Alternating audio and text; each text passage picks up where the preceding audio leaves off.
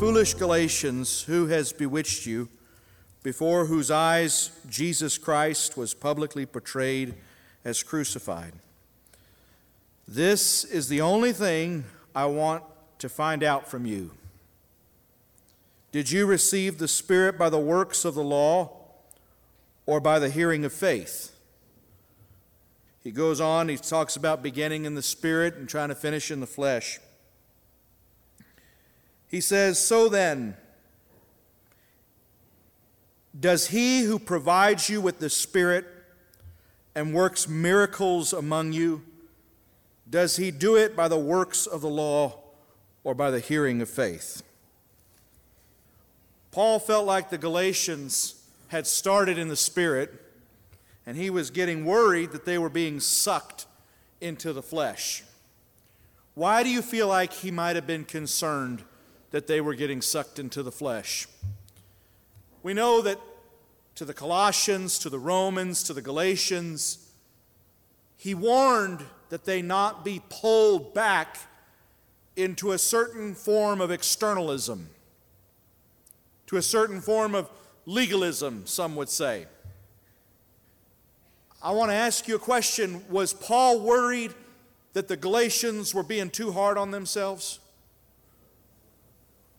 Was that why Paul wrote them? Is that why he wrote the Colossians there in the second chapter? Philippians as well? Is that what, is that what his concern was? He said, You're being enslaved again to do's and don'ts. Do not touch, do not taste, so on and so forth. He said, These are too hard on you. And I would remind you of your liberty that is in Christ and the ease and comfort that it attends that liberty. Is that pretty much what his concern was? Because that's exactly what we're taught by the evangelical church today. They teach you that Paul didn't want people getting sucked into externalism and legalism because he wanted them to have an easier life. Is that the truth? Can anybody tell me that that's the truth? I want you to defend it if you can. What does he say there? He says, These, to be sure, have an appearance of religion, appearance of piety in self imposed religion and buffeting of the flesh, but they are they are useless or of no value against fleshly indulgence. Paul's concern was you're using a pea shooter to try to kill a lion. And that kind of religion is just not powerful enough. That kind of obedience is just not lethal enough. They are of no value against fleshly indulgence. He sets them aside because they're not potent enough. And that's what he's asking here in Galatians. Brother Dan ministered a couple years ago how Paul says to the Galatians, You are desiring to be enslaved again. And we have to ask ourselves, why would any religious group of people desire to be enslaved? What would possibly motivate someone to be enslaved? What would possibly motivate someone to go subject themselves to do's and don'ts in the manner that are of no value against the flesh? If the Lord is calling the flesh to a crucifixion, then a few do's and don'ts sounds awfully fun. Sounds awfully doable manageable. We can incorporate a little bit of self discipline that we can take pride in, but we can't incorporate the crucifixion of our carnal nature and the dethroning of our will in complete obedience to the will of God. How many of you remember when I ministered from Isaiah 62 not too long ago, or was it 60? I forget now. I'm not going to look it up. Where he says, he who offers grain is like he who offers swine blood. He who offers incense is like he who blesses an idol. He who offers a lamb is like he who breaks a dog's neck, and he who offers an ox is like he who slays a man. Do you remember this? He said, Because you have chosen your own way. Now, we are aware that all of these sacrifices were initially required by God. But in the time of their initial requirement, they represented a step toward God. They represented a true and heartfelt sacrifice. They still made people feel the sting and reality that sin brought through death. But then human beings had incorporated it, they had reabsorbed it into the rhythms of religiosity. And they were just going about doing it like it was the ordinary thing until the thing which God initially commanded becomes odious to him. It becomes obnoxious. He says it's like breaking the neck of a dog or killing a man or spilling pig's blood. The very thing that God once commanded. David, we've been told for decades, it's been spoken to us the passage where David was going to offer a sacrifice at the house of Obed Edom, remember? And he said, the house keep the, the man who owned the house, Obed Edom, said, Take everything. David said, I want to buy this place from you and I want to make an offering to the Lord. And, and the owner, who is a pagan, as far as I remember, a Gentile at least, he said, No, take it all. You, you could have it. And David said, No, no, I will not offer to my God that which costs me nothing. David remembered all the way back to Abel and Cain that you got to have something in it. Amen. It's not about going through the motions. God has been rejecting those sacrifices since the first sacrifice ever offered. It's got to cost you something, it's got to come from inside. Amen. And that's really what the Lord was saying in Isaiah. You've gotten, you've incorporated this process until it's no longer costing you something. It no longer means something to you. It's just part of the rhythms that you're going through. And it's not pleasing to me anymore. It's obnoxious. It's worse than doing nothing because you're doing it your own way. Thank you, Jesus. And so, why was Paul picking on the Galatians about their return to ceremonial Judaism? Because God had called them to the obedience of the Spirit. He didn't want them to go back to living by the flesh, in the flesh, but in the forms that could make them feel proud about themselves. He doesn't want us to buffet the flesh with the flesh. He wants us to crucify the flesh, but he tells us in Romans exactly how. Eighth chapter, the 14th verse if by the Spirit you put to death the deeds of the body, you will live. Not if by your little manufactured do's and don'ts. You can set your own pace, you can mark out your own race and then run it and pride yourself. Look, here's my self imposed religion. Look at what a good person I am. But we don't really mark out the course that we're supposed to run. We look unto Jesus, the author and the finisher of our faith, and we say, God, you're the one. All my times are in your hands. I asked recently a question, and I want to visit it again tonight. I asked, referring to externalism, referring to these do's and don'ts, can you think of anything in the New Testament that the Apostle Paul assailed more vehemently than circumcision? Can you? I can't. I mean, he beats up on it every time he gets a chance. In just about every epistle, he finds some way to just grind that into the dirt. Right? He says circumcision is nothing. The only thing that matters is faith expressing itself through love. Those who were stubborn and, and sticking to it, he said, You are dogs of the concision. He said to others, I would that you would go all the way and emasculate yourselves.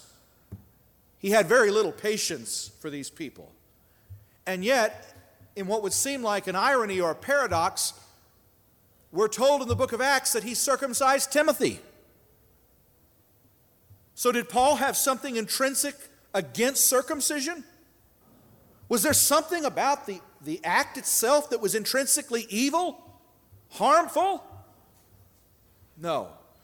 But we know that circumcision was the entrance and sign of the old covenant.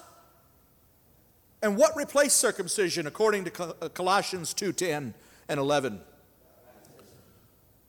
Baptism is for the new covenant what circumcision was for the old. But baptism isn't made with men's hands. Baptism is a pledge toward God, a pledge that must be walked out, that must be kept. It's a covenant that comes from the heart where we keep that old man buried. So, people who find baptism too arduous, people who become weary in keeping their old man in the grave, they're going to want to go back to something that is a whole lot easier, that makes them feel like, oh, they've got this in the bag. I am of the elect, I am of the chosen. I was circumcised on the eighth day, a Pharisee among Pharisees of the tribe of Benjamin. If any man hath something to boast in, it is I. And Paul hated that these rituals were becoming substitutes for the reality that God was presenting in the new covenant. Somebody asked me, Do you have a problem with the sinner's prayer? You've spoken disparagingly of it. Do you have a problem with the sinner's prayer? Well, of course not. I think probably for hundreds of thousands, maybe millions, who prayed that prayer, it was, a, it was a sincere step in the right direction. But I have a problem with anything that man takes possession of and turns into another little formula that does not depend on the living reality and presence of God. So we can turn any of these things. We can even turn baptism today into what circumcision was for that day, where it doesn't entail the commitment, where it doesn't involve the lived out relationship, where it doesn't have the risk of losing your life like it did in the days of Paul. We can turn it into another ritual. But God is looking at your heart. His, the rituals and the superficial, they do not impress him. He looks right past it and he wants to know are you giving everything? Or are you giving the minimum? The least you have to to get away with it. Paul hated circumcision because it was a substitute, not because it was intrinsically problematic in a natural sense. Externalism is just a shortcut attempt to bypass real spiritual transformation. Transformation manifests itself externally, but externalism does not conversely manifest itself internally. Do you understand? What did Jesus say? In this new kingdom I'm coming to bring, I want people to be indistinguishable from the world. Stay among them and be united, says the Lord. Is that what he said? He said, you know, in the past, they worried about cleaning the outside of the cup, but now I want it covered with grime. I want as many tattoos and ungodliness and filth on the outside of that cup as possible. Just make sure you keep the inside clean. Is that what he said? No. He didn't want people faking the reality on the inside by producing a false veneer on the outside. He told them if you'll deal with the problem on the inside, the outside will take care of itself. First, clean the inside of the cup, and he said, the outside will be clean also. He didn't say the outside can remain filthy because God only looks on the inside. He said, if it's really clean on the inside, the outside will take care of itself. But if you set about worrying about the outside, you may never get to the inside, and it may be full of dead men's bones. Does God care about what's on the outside of a person's life? Well, he has to because he said every tree that does not bear good fruit is cut down. John the Baptist was the first one. He said the axe is already laid at the root, uh, at the root of the tree, and every tree that does not bear good fruit is cut down and thrown into the fire. Amen? But do we believe that the core, the tree the essential essence of human nature? Do we believe it's capable of bearing good fruit, of producing the fruits of the Spirit? He told them the axe is laid to the root, go bear fruit in keeping with repentance. No, we believe that that tree inside of us, that is our carnal nature, cannot produce the things of God. We believe the carnally minded man cannot understand the things of God, and he is at war with God. And it cannot be reconciled. He's in an irreconcilable opposition to God. And that the only solution is to uproot that old nature in repentance and allow a new nature to be sown into the broken soil of our hearts. That's the only solution. But Jesus does care about fruit. John 15. Every branch in me that bears fruit, he prunes. But every branch that does not bear fruit, he breaks away and throws into the fire. What is the difference between externalism, in the negative sense of how the Bible speaks of it, and fruit? Amen. Externalism is something that goes on the outside, but fruit comes from inside the tree and expresses itself outside.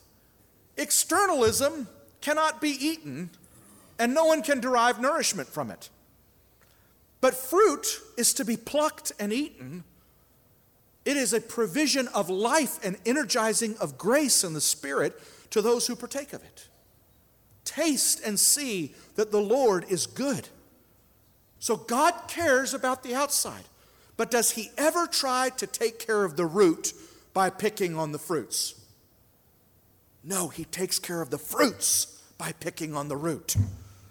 He goes to the core of the matter and he ignores all the appearances, all the externals, and he tries to get to the core. Amen.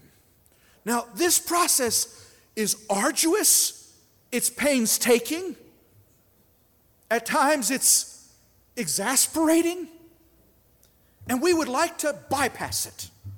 We would like to do a little shortcut. If we can't really get inside that bottle because it's got a tight neck around it and we can't really clean it on the inside, well, then we're just going to really make sure it's clean on the outside.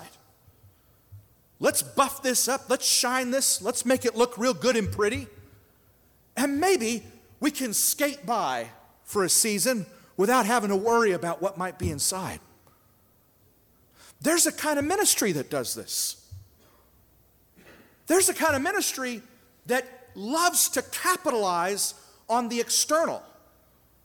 But it's not because it's more zealous or filled with faith concerning the power or will of God. It's trying to take a shortcut. It's trying to do a bypass. It's denying that God has got to do it by His grace, by His anointing. That if the Lord builds the house, we're okay. But if anybody else does it, we're laboring in vain. And so it wants to jump to the particulars, wants to jump to the externals. And I ask myself, why, why is this? Why is it that people seem prone to want to jump to the externals? Let me try to elaborate what this means.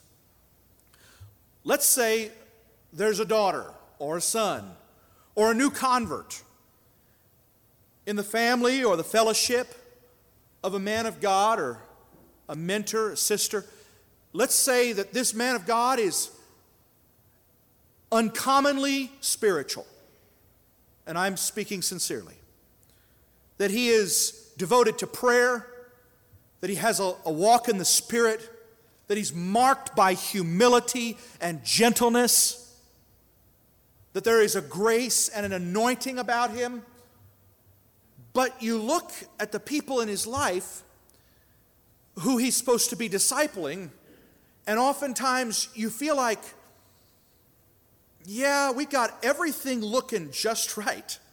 We have learned a certain mannerliness, we have learned a certain etiquette, We have learned certain rote responses that even look genuine, but are, it's related to Hollywood, the skills to produce them. And we cry when it's the right time to cry, and we say, Yes, sir, when it's the right time to say, Yes, sir. But for years, these persistent roots keep sending up their shoots where you say, That shouldn't be there. That should have been gone a long time ago. Why is that still coming up? What is going on here? That's what I'm trying to get at. There's something inside of us as parents or as ministers or as mentors. We want to skip ahead to the easy stuff. It's easier to get millions of people to go through the motions of formula. That's how the Catholic Church is so massive, than to actually see people transformed from the inside out by the power of God alone. But if we don't watch it, we're going to become accomplices in their self deception. We're going to help them fake it.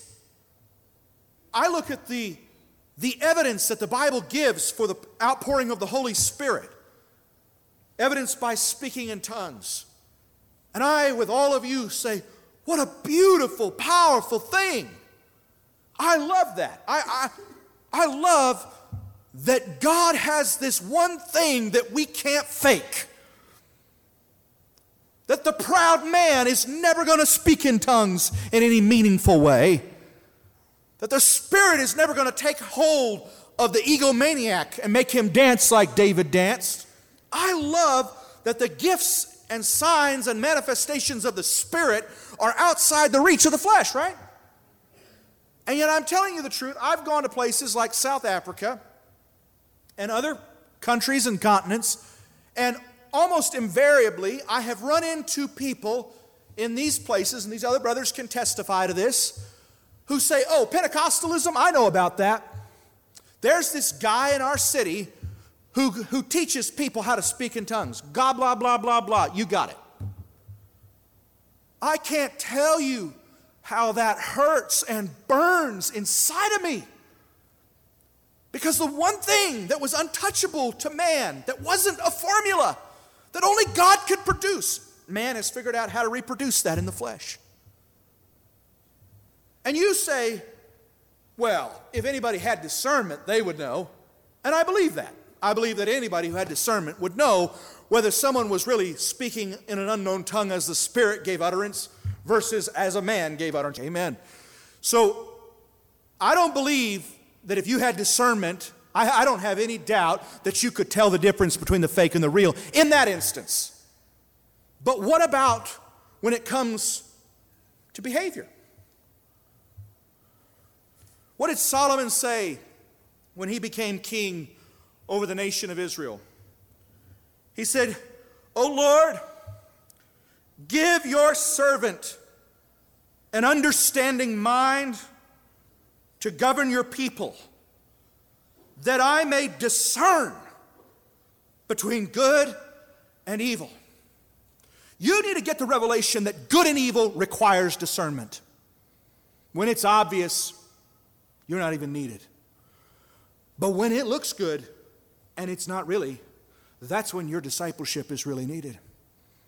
Give me discernment that I may know between good and evil.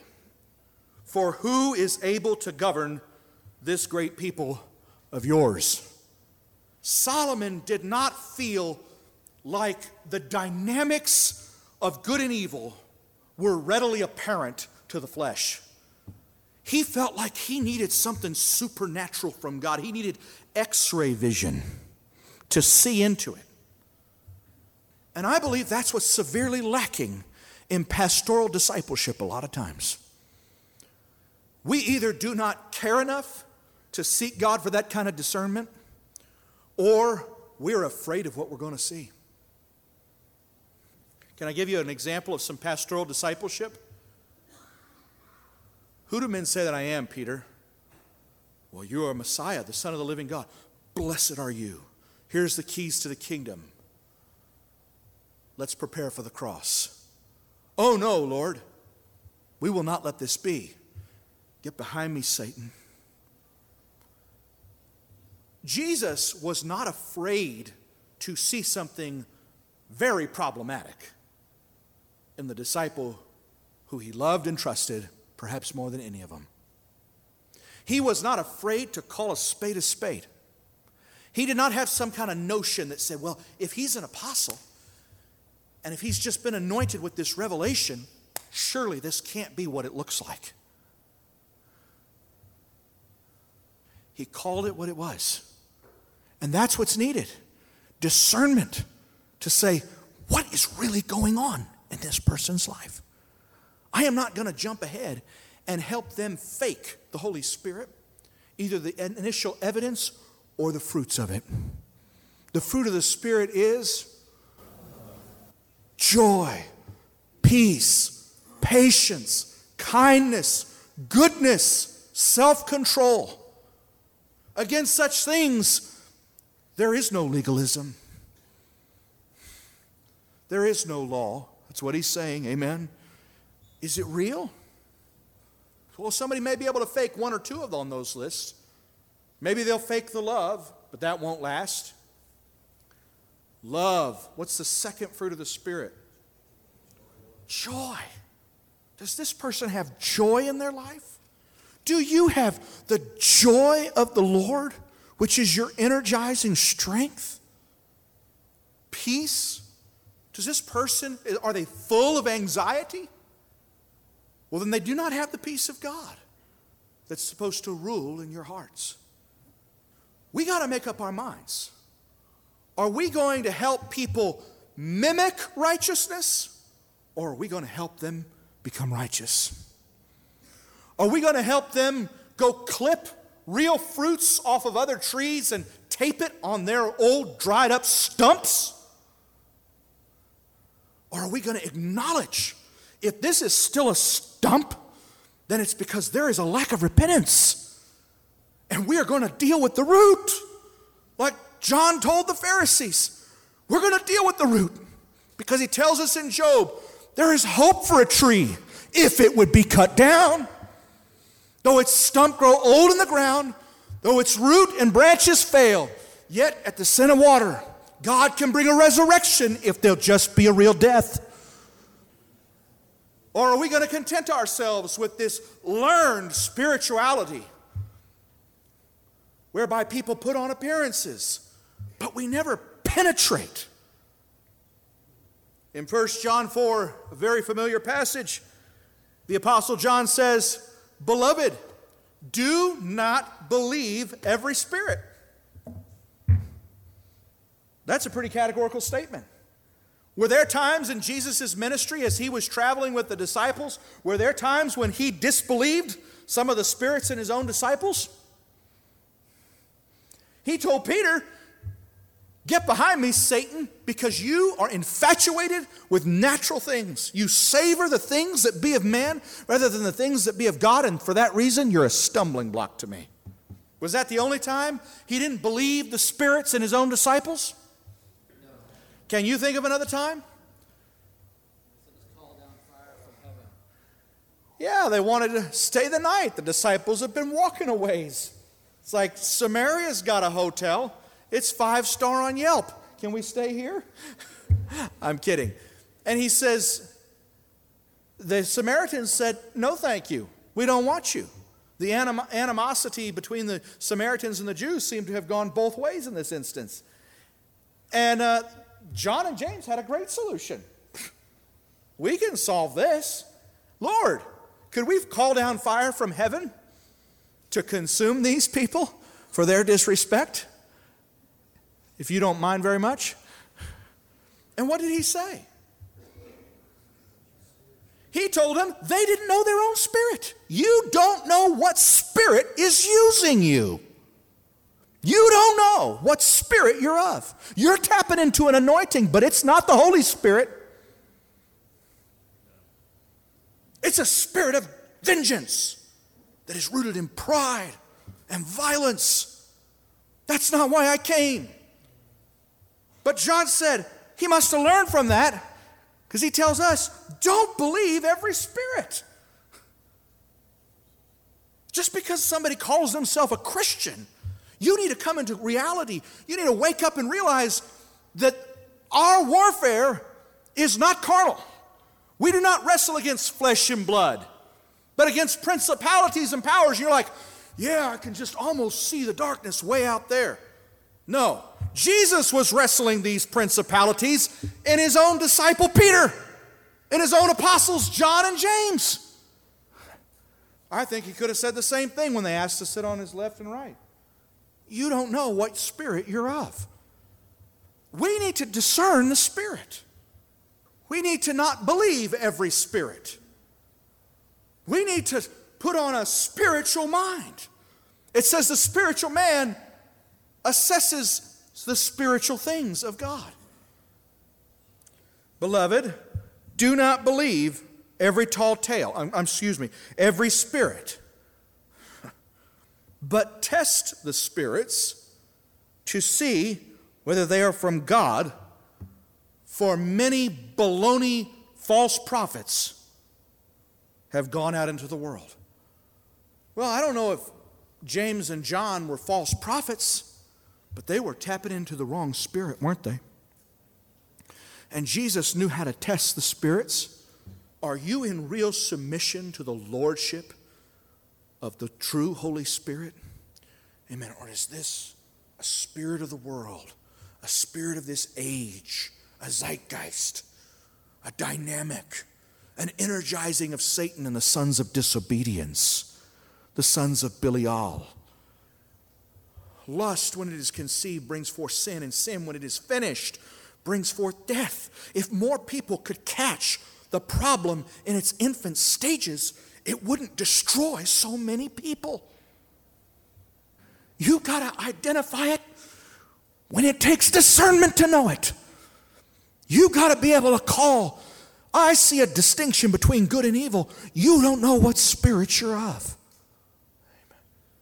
Now, you're full of complexes and doubts and inferiority cobwebs. You're not going to be able to do that.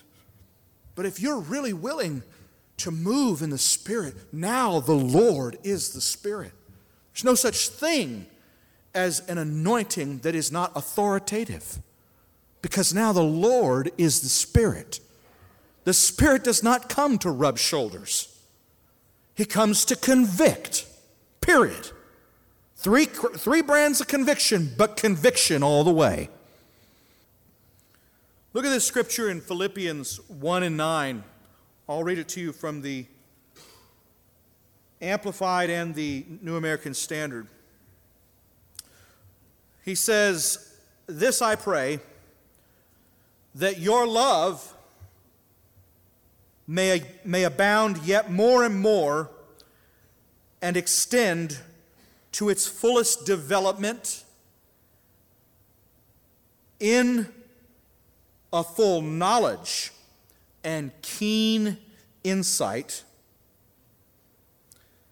that your love may display itself in greater depth of acquaintance and more comprehensive discernment,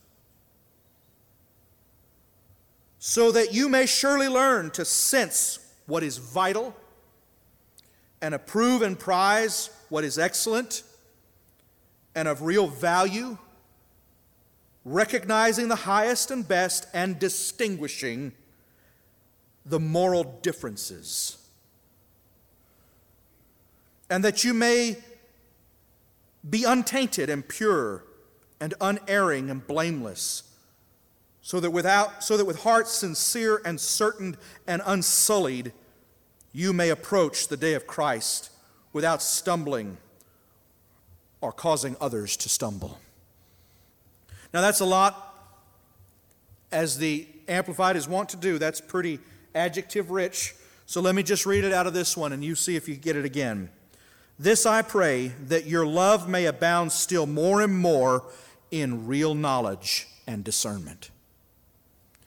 Do you consider that real knowledge and discernment is the environment where love abounds more and more. Have you ever thought about that? That discernment and insightful knowledge is the environment where love abounds more and more. The clueless, just going along to get along, that is not an enrich, that's not a love that is being enriched, that is being deepened, that is expanding. But I believe that after Peter was rebuked and after James and John were rebuked, I actually believe that they felt love abounding in their lives.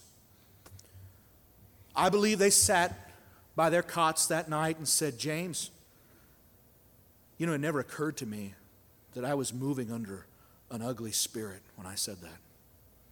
It didn't me either, John, but I know that's it's changing the way I think. And I believe that the area and the space, the, the territory where the Spirit could reign was bigger the next morning. The Lord is the Spirit. There's no kingdom without anointing because we don't have a president sitting in a White House in this kingdom of God that we're praying will come on earth as it is in heaven. We have a Lord who is invisible, who is inaudible, who is intangible, except for those who can get out of their trapped existence in the perspective of the external and the flesh and come into that dimension where He reigns, where He discerns, where He discerns all things. Help us. Help us. Help us to stop fixating on the outside and help us to see into it. How many times in the ministry of Jesus does it say, and knowing their thoughts, he said unto them. And discerning their hearts, he said unto them. The roof has just been opened. A paralytic has just been lowered. He's just forgiven the guy of his sins. And the Pharisees are whispering inside their own brains, thinking about what he just did. And knowing their thoughts, he said to them, Which is easier for me to say? Your sins are forgiven, or take up your mat and walk. But so that you may know that the Son of Man has power, here, take up your mat and walk. You can see that transformation, but the transformation of forgiveness was just as real. But he knew their thoughts, he discerned what was going on. I remember the story, is it Peter? Yes, it's Peter when, is it Elymas or Simon the sorcerer? Simon the sorcerer asks him for money. Hey, uh, this, this looks pretty attractive. Uh, I've never been able to perform these tricks. Could I, uh, could I buy your power to give the Holy Ghost? And he discerned something. Amen. He didn't say, uh, No, sir, but could we talk about this later? He said, I discern. God revealed something through that. The same God who was discerning the disciples and discerning Peter as moving in the power of Satan well, this Peter's now, the Spirit's using this Peter. I discern that you are caught in the gall of bitterness and the bonds of iniquity. I mean, who would have thought that a sorcerer, that the root of his problem was that he was bitter? Who would have thought that? Nobody. But the Spirit searches all things, even the deep things of God. And somebody was willing to move in that discernment. This is what God is calling us to. It goes for discipleship, it goes for evangelism, it goes for parenting, it goes for every place where Jesus is supposed to be Lord. Hebrews 5 Everyone who continues to feed on milk is obviously inexperienced, and unskilled in the doctrine of righteousness. That is, the doctrine of conformity to the divine will in purpose, thought, and action. He is a mere infant, not able even to talk, but solid food is for full grown men, for those whose senses and mental faculties are trained by practice to discriminate and distinguish between what is good and noble and what is evil and contrary either to divine or human law. Again, the Amplified. The Word of God is living or quick and active and sharper than any two edged sword, piercing to the dividing asunder of soul and spirit, of joint and marrow, and it is a discerner of the thoughts and intents of the heart. If we would just yield to the Word of God in receiving it, in giving it, it would discern. It would do half the problem for us. Would you be willing to say what Paul, I mean, what Peter said to Simon the sorcerer? To a man you'd never met, would you be willing to say that? Would you be willing to say, I discern that you are in the, the gall of bitterness and the bonds of iniquity, and you will be blind for a season? Would you be willing to say that? You shouldn't be willing to say that unless the Holy Spirit was anointing you to say it. But, but would you be willing to say that? Is it even possible that you would allow the Spirit to anoint you in that way? Or do you have a learned righteousness? Do you have a learned spirituality that is really just mimicry of the Spirit?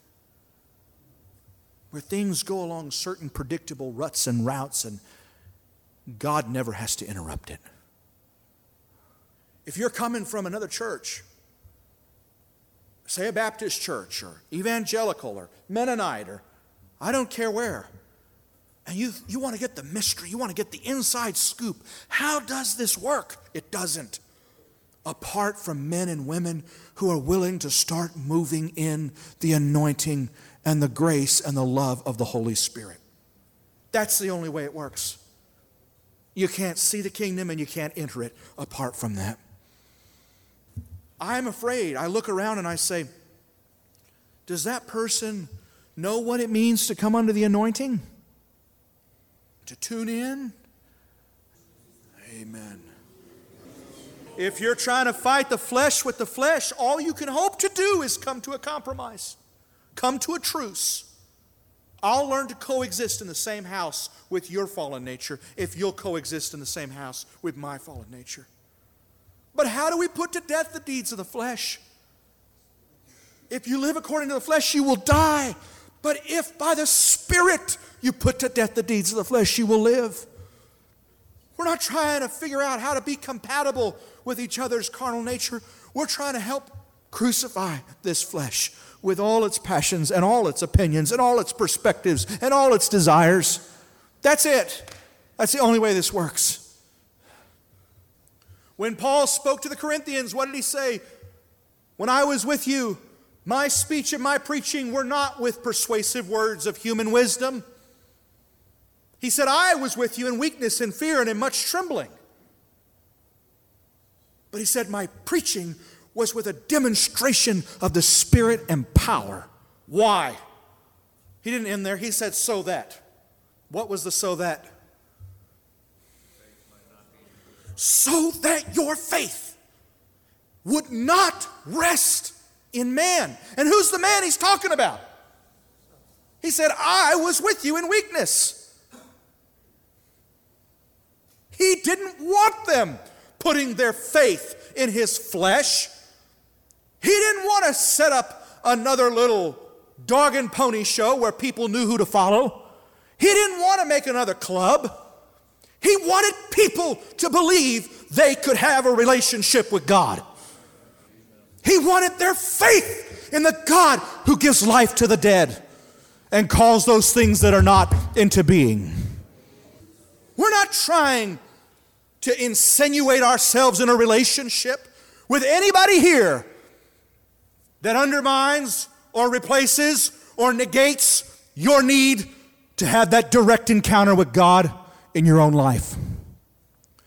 But if you need us, it's not really us that you need. You just need the water, the anointing that this hose happens to carry. So we can say with John, you don't have any need for us to teach you. But if you're going to hear anything from us, may it be the anointing of God And we can say with Paul, You received our word not as the word of man, but as it was in truth, the very word of God. How do you know it's the word of God? Is it quick and powerful? Is it sharp? Does it discern?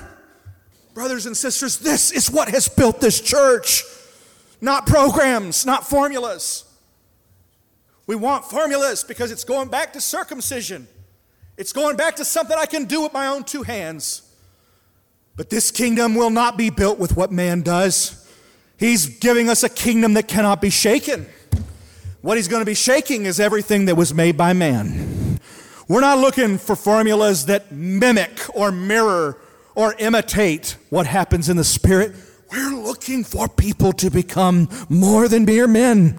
We're looking for people to become men of the spirit, women of the spirit, fathers of the spirit, pastors of the spirit.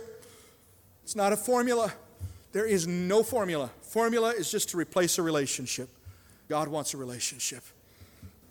What God is calling us to is so much more vulnerable, so much less insulated and secure than what we're currently walking in. We don't need to be downcast. We don't need to be discouraged. We need to know that God's Spirit, James tells us, His Spirit yearns jealously for you. Every time He sees us getting ourselves in a pinch where the flesh just starts running the mouth or coming up with advice and ideas, the Spirit is brooding over that place saying, Would you just shut up? Would you just give me a minute and I'll start to move through you? Amen. I'll start to pray through you with groanings too deep for words. I'm yearning for people just to become conduits to make my power real in this world. Amen. Would you wait upon the Lord? Would you move in the grace? Amen. So many of us and I've ministered from this before, but so many of us, we get so tangled up in our inadequacy. It's not about you. Who gives a care about you? It's about them, it's about God's purpose, it's about your king, it's not about you. And we won't move in the faith. He says, He who prophesies must do so in proportion to his faith. You can't give the testimony of Jesus. You can't give that discernment. You can't move except under the anointing. But you can't have the anointing without faith. Listen to this scripture. We have such confidence through Christ toward God. Not that we are adequate in ourselves to consider anything as coming from ourselves. But that's not where he puts the period. What does he say? But our adequacy is from God, who has made us adequate as servants of a new covenant, not of the letter that kills, but of the spirit that gives life. You feel inadequate. Paul said God has made us adequate. So there's a problem. But if you feel inadequate, what you need is the Spirit. You don't need more understanding. You don't need more gifts. You don't need more practice. You don't need more instruction. You need the Spirit who has made us adequate. Amen. Do you feel that? God, I can be adequate. Everybody likes to stop with who is adequate? You, that's who. Who has made us adequate. Are we adequate in our flesh? No. Are we adequate without God? No. No. Are we adequate if we try to operate in the letter? If we try to make formulas that mimic the work of the Spirit? No, we're not adequate. We're back to inadequacy. But are we adequate if we would just learn to lean only on the Spirit? Yeah, yeah. God's made us adequate. We can, we can check off that excuse we can do it. We can do God's will. Lord, have you made me adequate? I don't feel adequate. Oh, wait a minute, but you're adequate. Amen. And I can yield to you. Okay, Lord, we can be adequate together. Not exceptional, just adequate, but we can be adequate together. Amen. We can make a change. Amen. God wants to use you. God wants to use you to build his kingdom. Our Father who art in heaven, make us adequate through your Spirit. In Jesus' name.